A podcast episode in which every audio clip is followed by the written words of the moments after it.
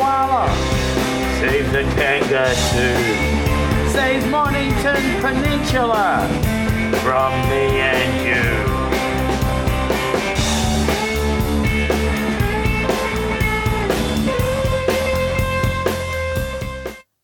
Welcome. This podcast is coming to you from Down Under, or more specifically, Bunurong Country. That's right at the bottom of mainland Australia, just above Tassie. Our little portion of Bunurong Country is called the Mornington Peninsula, which is part of the growing Melbourne city sprawl. The Mornington Peninsula is where the bush meets the bay and it has rich biodiversity. But, as with any idyllic seaside spot, that biodiversity is under threat from human interference. This podcast will explore the wildlife and environment on the Mornington Peninsula. We'll take a look at how we can best protect what is left and minimise future threats. We hope you stick around.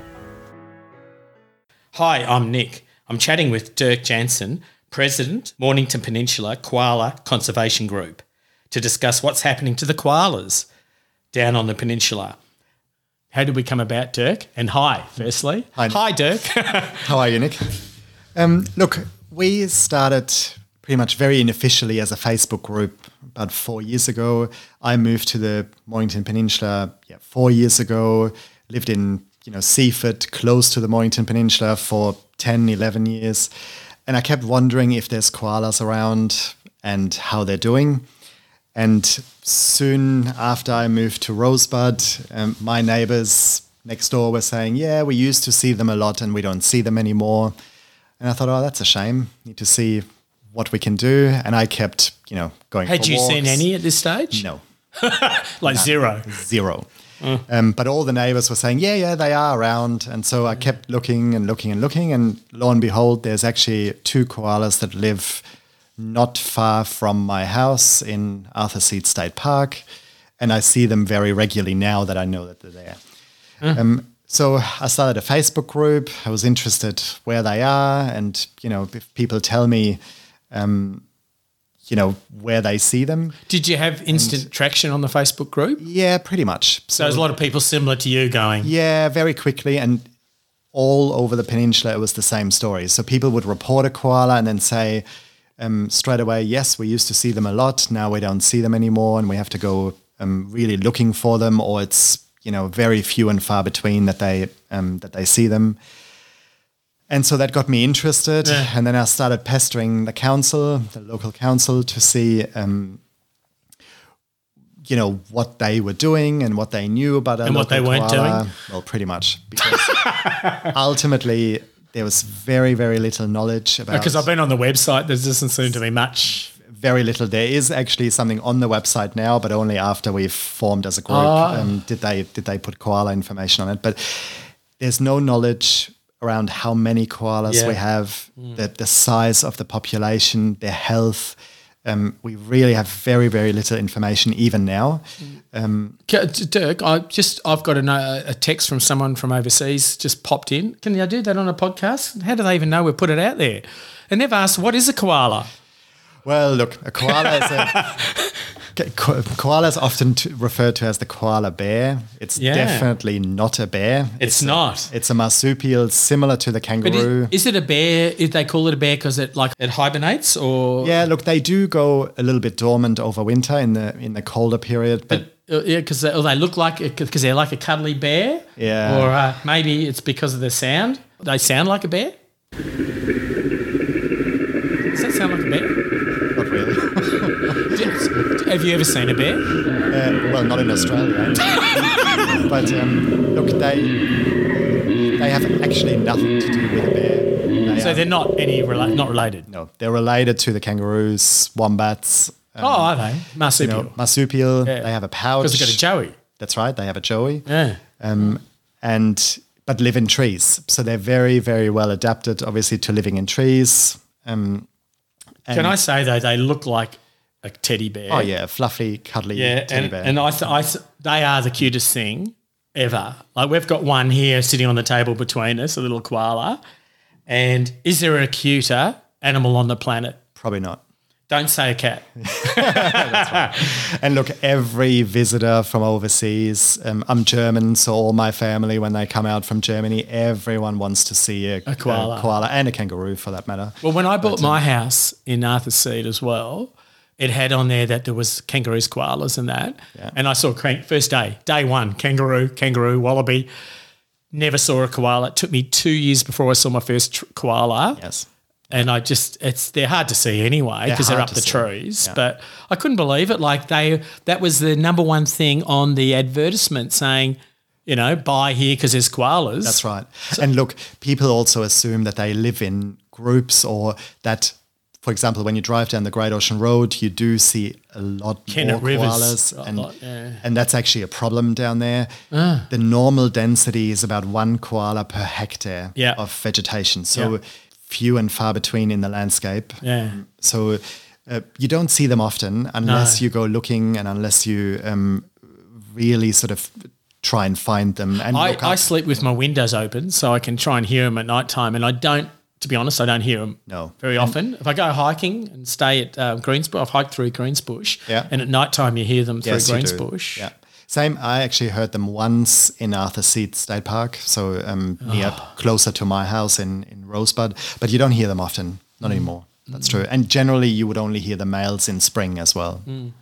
And so where are they? Where are the koalas on the peninsula? Yeah, that's interesting. Look, we still get koala sightings from Seaford, Frankston, Langwarrin, Mount Eliza, all the way uh, down the Somers that peninsula. Somers, Western Port, all along Western Port Bay down to um, Flinders, Boneo, Rosebud is probably the most southern. The coastline, a lot of coastline, or just maize? It's it's really only along the coastline because that's where a lot of the vegetation is. Yeah. Um, but generally they are widespread. When you say vegetation, over. you're saying like Well, the coastal shrub, Shrub. is often the last bit of vegetation that's left. So around Hastings, where there's larger towns, all you have is that narrow strip along the coast. So that's where they are. But generally, you do see them all over the Mornington Peninsula, right up until sort of Boneo Rosebud. There's no koalas on the Nepean Peninsula to Portsea. It's all just coastal shrub. There's no gum trees. Tea tree, there. they don't like tea tea tree. tree. There's no, Yeah. no I am a big tea tree fan, but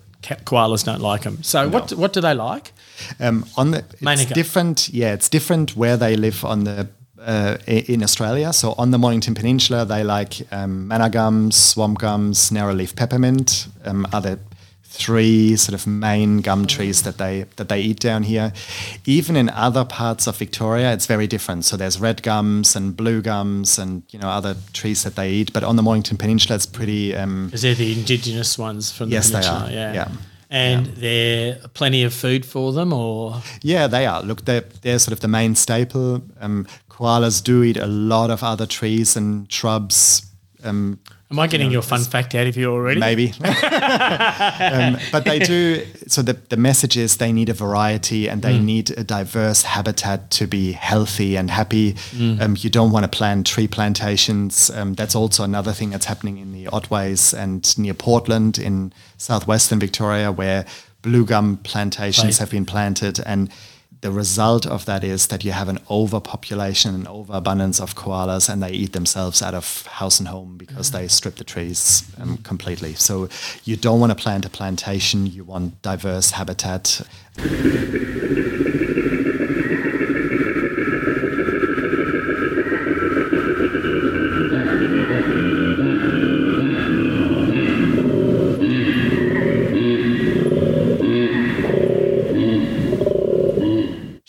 Surely that noise alone is enough to get people to want to be living near koalas. It is just awesome. Yeah. And it freaks you out. It's it's actually totally freaky. When you don't know what it is at night, it's it's freaky. And you, Yeah. and you know your your partner goes, "Oh, is that a pig or something?" Go, "No, pigs aren't that bad." I know. That's exactly right. It's like you'd never it's worse. suspect it to be. And in some of the coastal towns, you have koalas um, in residential areas, and they're right next to people's windows, at night, and that is exactly what it sounds like. It's loud. It's loud and it goes on and on, and you lie there and you go, "That is the scariest thing ever." And when you see the little koala, you go, "You're so cute."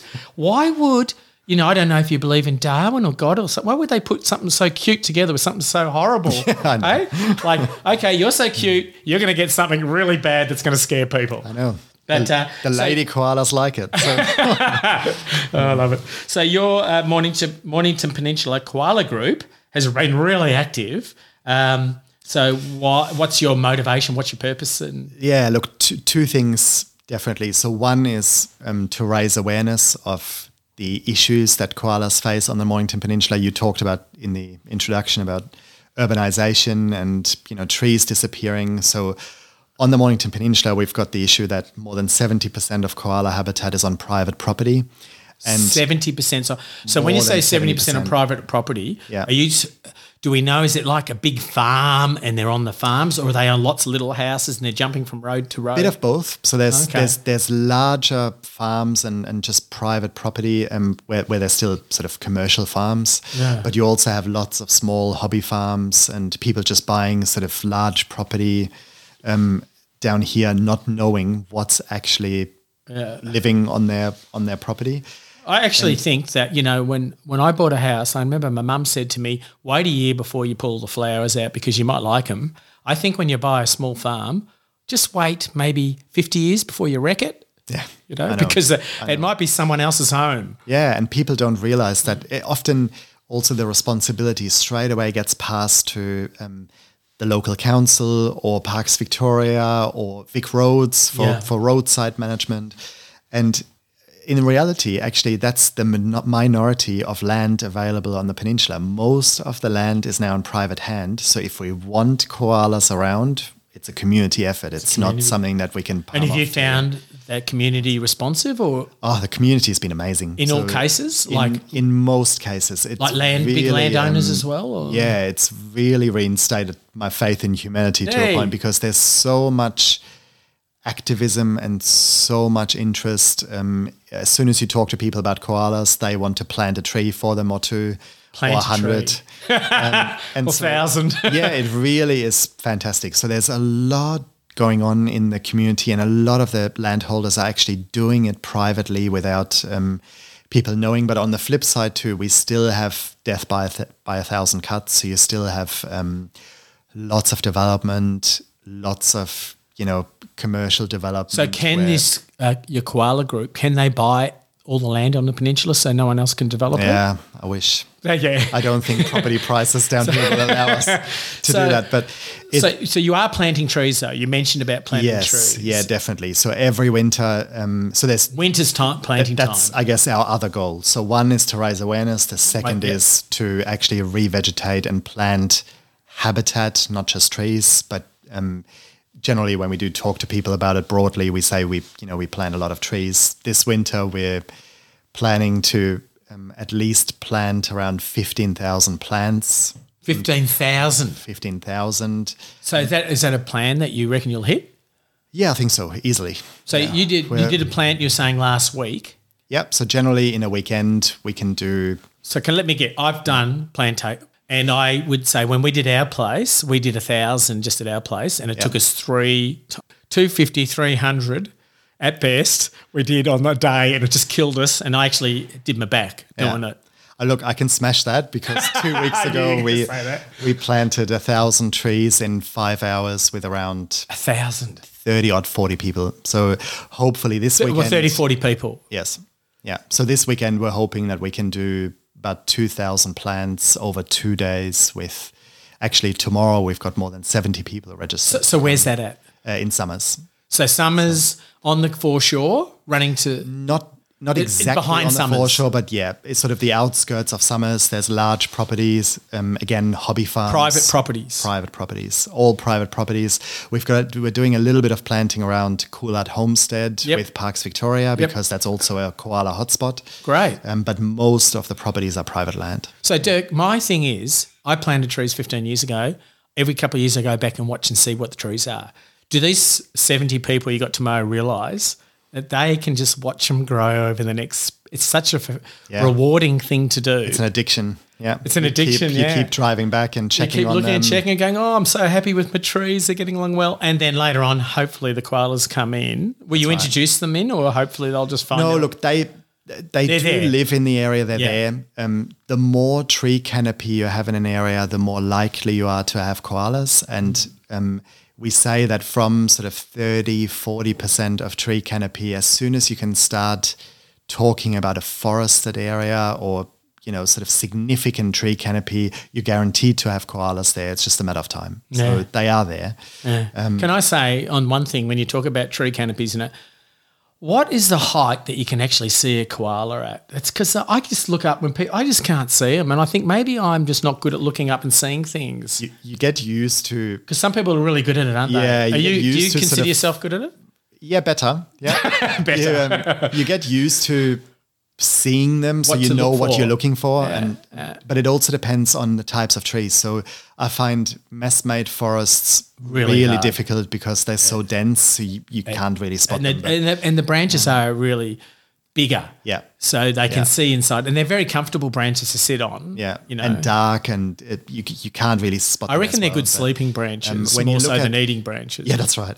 But when you look at um, sort of the foreshore trees and sort of manna gums and swamp gums, they're generally quite um, sparse in canopy, so you do see them quite easily. koala and you go, that's a nice leaf over there. Oh, it's not on this tree. Hang on, I could just jump over there, or I can go 80 metres down, get chased by a dog, and then go 80 metres back up. I might just try my luck at jumping across. Yeah, the little burst of energy that they have, they can they can jump. They can, can they? do long jumps. They fight. So males and females, they fight. No, and um, don't tell me that. yeah, I know, never happens. Well, Why would a female take on a male when he does a growl like that? Oh, You'd they- just be going, okay, whatever, I'm backing off. You wouldn't be. I can only say there's no romance in koalas' lives. It is fighting all the way, and it's in spring. They are very, very active in in spring, and um, it's So it's a very when it's like 17 hours, um, there's my fun fact.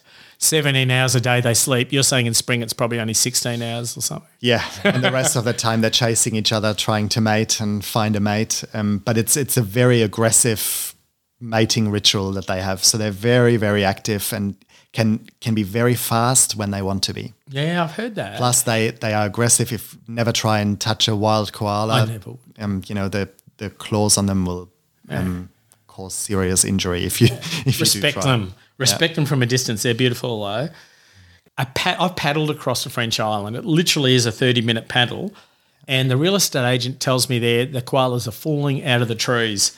Now, my simple brain says, why don't we just grab some of them and put them in my place or, s you know, over here so that we have them here? Is that, why can't we do that? Yeah. Um, well, actually, we used to do that. So Oh, we did? all our koalas. So koalas on the mainland of Australia and especially in Victoria were almost hunted to extinction in the 18, 1900s um, for their fur. Hmm. fur. Yeah, Yeah, for yeah. fur trade.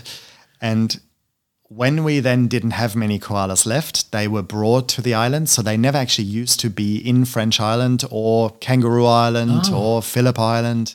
Uh, Raymond Island in East Gippsland is, an, is another one. Hmm. They were introduced to the islands to secure the population. They bred and bred and bred and bred because there's no They're an predators and no. Yeah. Um, What else no- do you do No threats. Well, yeah. and um, so then they were reintroduced. All our Mornington Peninsula koalas were reintroduced from French Oh, Island onto the mainland. But then I don't know exactly how long ago, but years ago that stopped because the Mornington Peninsula was deemed to not have enough suitable habitat left to relocate them. Wow. So that that stopped. And now the koalas that we do have left, we're not exactly sure, you know, also if there's any remnant population left. So if there's any actual original koala genes left um, from the original mainland population, or if they're all French Island koalas. Um, there's some university studies um, oh, is it? going on. Um, Are you involved with them? or- yeah, we're starting to be involved. Because So- they would contact the group, would they, to do some research for us? yes, you? and um, basically we're collecting koala scat, koala poo, What's that look like? Because just so when people look for it on the ground, what are they looking for? probably a sort of an olive size shaped poo, smells of eucalyptus. Um, looks very similar, unfortunately, to possum poo. So you've got to know what you're Ah, what you're doing when you when And you I do believe you've had it. close up encounter of, of koala poo, have you? Very much so. What- yeah, what it's happened? Not a glamorous activity, but um, when I was collecting um, scat of a koala that I regularly see in Arthur Seat State Park, I literally was standing under it and it was pooping on my head and my shoulders. And so and you in the knew. end- is it warm? well, no, it's not warm. Does it smell of eucalypts? it does. Oh, it yeah, does? it does. Yeah, it does. And and um, step on that, walk through the house, beautiful. but What's basically, the the DNA out of the koala scat can tell us a lot about the koala. Can tell us whether or not they are an, from the original mainland population, which is very very precious and very very rare. The only mainland population that we have left is in the Strzelecki Ranges in Gippsland. And there's also only about a thousand odd koalas left from that original gene pool, which is really important. The, it can tell us whether or not they're from French Island or from Raymond Island or from you know where they're originally from. The health, fertility, male or female. Um, yeah, and generally, you know, also what the disease and um, Oh, because what's that? They have that chlamydia or something. general health is yeah they can they can catch chlamydia but they also they can have mange and a lot of other Ah. sort of um, diseases that um, you can detect through the DNA analysis Okay. that we're trying to do. So um, Federation University is actually Which university, sorry? Federation University Federation, is actually uh, in Gippsland. Oh. yeah. So they actually um, are studying our peninsular koalas, and we have to provide scat samples for them to analyze and um, see, you know, what we can find out about them.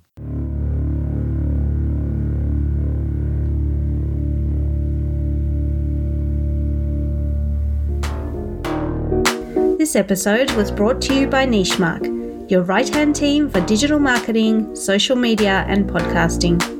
Thinking of starting a podcast? You do the talking, we do the tech. Contact Nichemark to get started.